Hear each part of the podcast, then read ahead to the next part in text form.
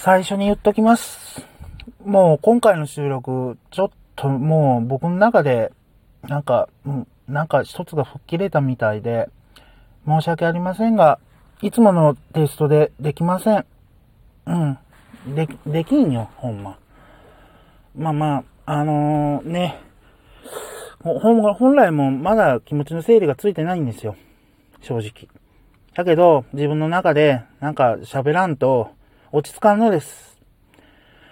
はい。といったわけでございます。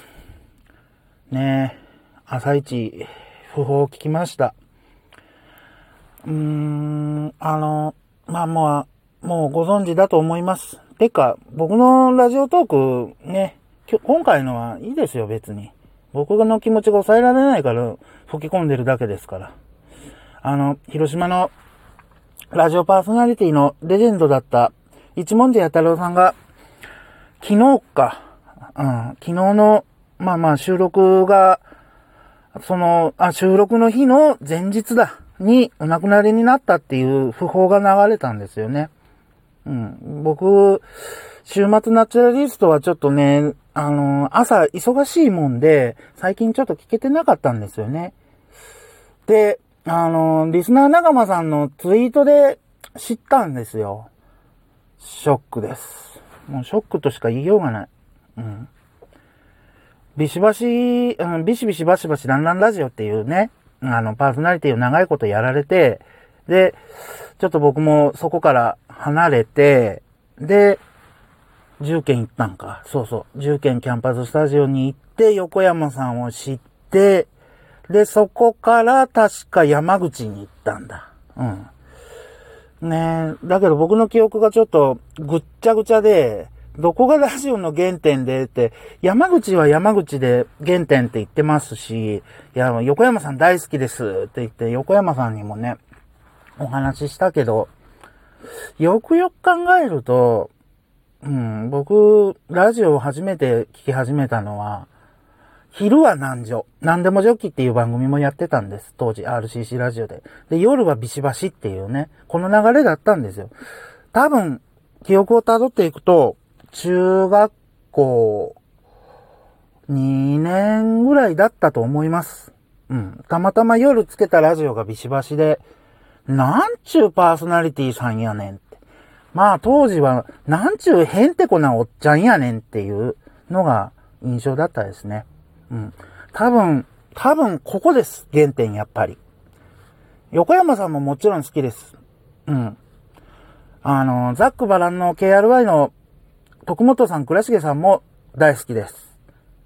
だけど、やっぱりね、僕の中でレジェンドは一文字さん。で、結局一文字さんは最後のツイートでちょっとコロナになっちゃったみたい。うん、入院しますっていうのが最後なんですよ。あれ見た途端もう僕、多分リップがすごいことになってると思います。ただ見ようと思わないし、本当は、あの、タイムフリーで聞きました。もう岡さんがとかって書いてあったから、そりゃ、岡かなさんとパーソナリティ組んでよ。ね。まあまあ、かなさんって言うと、ね、あの、森谷さんと分かんなくなっちゃうから、岡さんって言いますけど、岡さんと11年、うん、僕も最初の頃はね、土曜日、聞けてたんで、あの、空想科学読本とか、あの、柳田理香夫先生の、あのーお話とかすごく大好きで、聞いてたんです。うん、タクシー乗ってた時とかね。大体、うん、ナチュラリスト聞けてたんですけど、ここ最近、ラジコクできたおかげで、うん、広島のラジオ、地元のラジオをね、聞かずに、よそばっかり聞いてたから、そのバチでも当たったのかなと思って正直ちょっと今、凹んでおります。今日も土曜日だから、いろんな面白い番組があるんですよ。だけど、なんか、とても聞く気にはなれず、ちょっと今日は、って言っても、まあ、仕事の関係で最近ちょっとラジオからも離れてたのに、ね、ラジオから離れてたから、うん、余計にショックなんですよ。はぁ、マジで。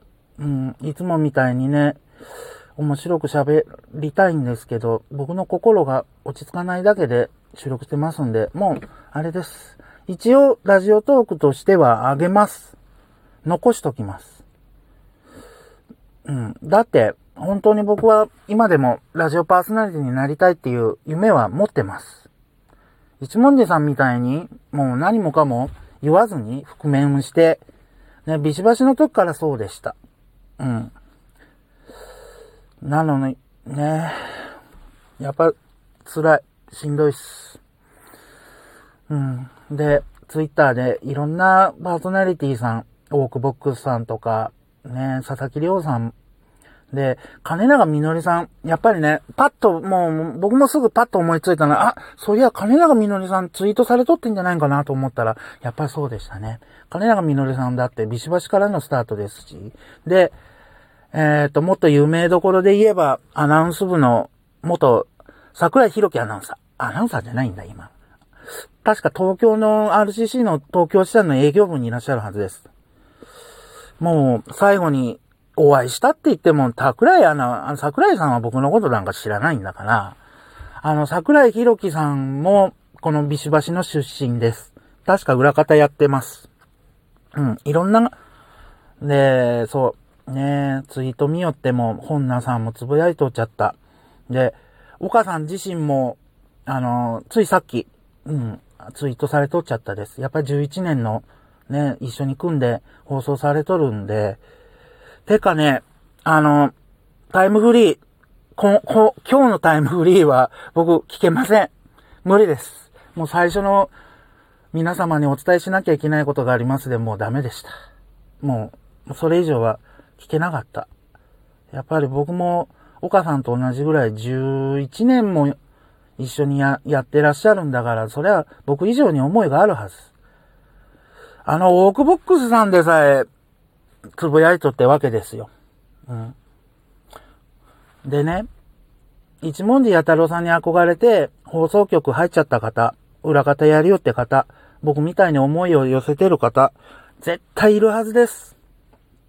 僕だって未だにそうだし。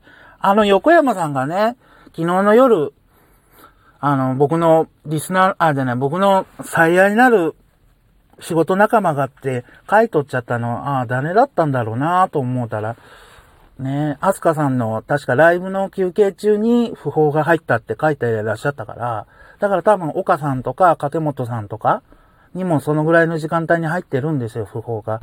明日どうしようって。岡さんなんか特に悩んじゃったんじゃないかなと思う、僕は。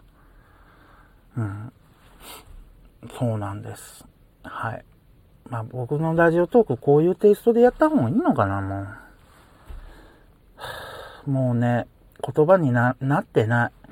まあまとまってないのはいつものことですけど、一文字さんにね、なんとかして思いを伝えたいんですよ。もうツイッターで通じんし、番組ももう、お、終わりはしないだろうけど、なんか僕の心にポカーンと穴が開いちゃいましたね。はい。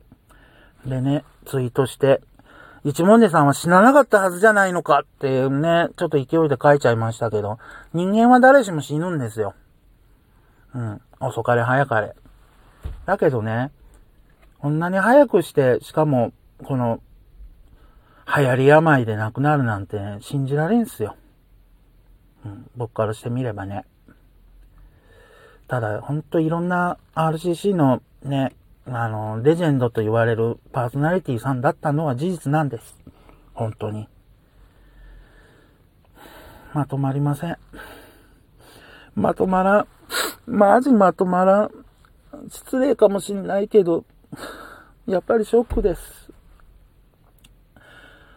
こうやって僕が喋ったとて、一文字さんには伝わらんのも分かってます。でも、一文字さんのすごいとこって、結局、三原出身で、っていうとこだけしかプロフィールを明かさずに覆面して、イベントがある時にも、あのーサンダーライガーのように覆面をして出演されとっちゃったんです。結局、本名もプロフィールも一切わかることなく自分の生涯を終えたっていうとこはすごいと思います。すごいです、正直。うん、あそこまで伏せて、やっぱりね、パーソナリティって憧れられる、憧れられる存在にならないといけないんですよ。僕みたいにこうやってラジオトークで遊びでやってるのも、ね、と思います。はあ、まとまりません。ま、あの、付き合ってくれさる方だけで結構ですので、一応、僕の一文字さんに対しての思いを、このラジオトーク12分にまとめてみました。ま、もうちょっと落ち着いたらまたツイートするかもしれないですし、ただ、ショック。マジで。ショックです。いつもの三枚おろしじゃないけど、いいんです。こういう会があったって。僕だって人間だもん。思いが12分こうやって、僕なりの思う一文字さんに対しての思いが、ラジオトークっていうツールを使えば、まとま、まとまらないけど、喋ることはできる。で、み、うん、一文字さんってどんな人っていう、野暮な質問はもう、せんとってくださいね。うん、今、広島のレジェンドリスナーに聞いたとて、一言じゃ語り尽くせませんから。はい。一文字さんの思い出って。ビシバシでね、いろいろ、あの、はがき職人まあでも、床、広島で、ラジオネームというものを広めたのは僕、ビシバシが最初じゃないかなって思いますよ。今、ラジオネーム何々さん、何々さんってやってますけど、広島におけるラジオネームを広げた番組はビシバシだと思います。で、いろんなとこでイベントやってたりもしてますし、はい。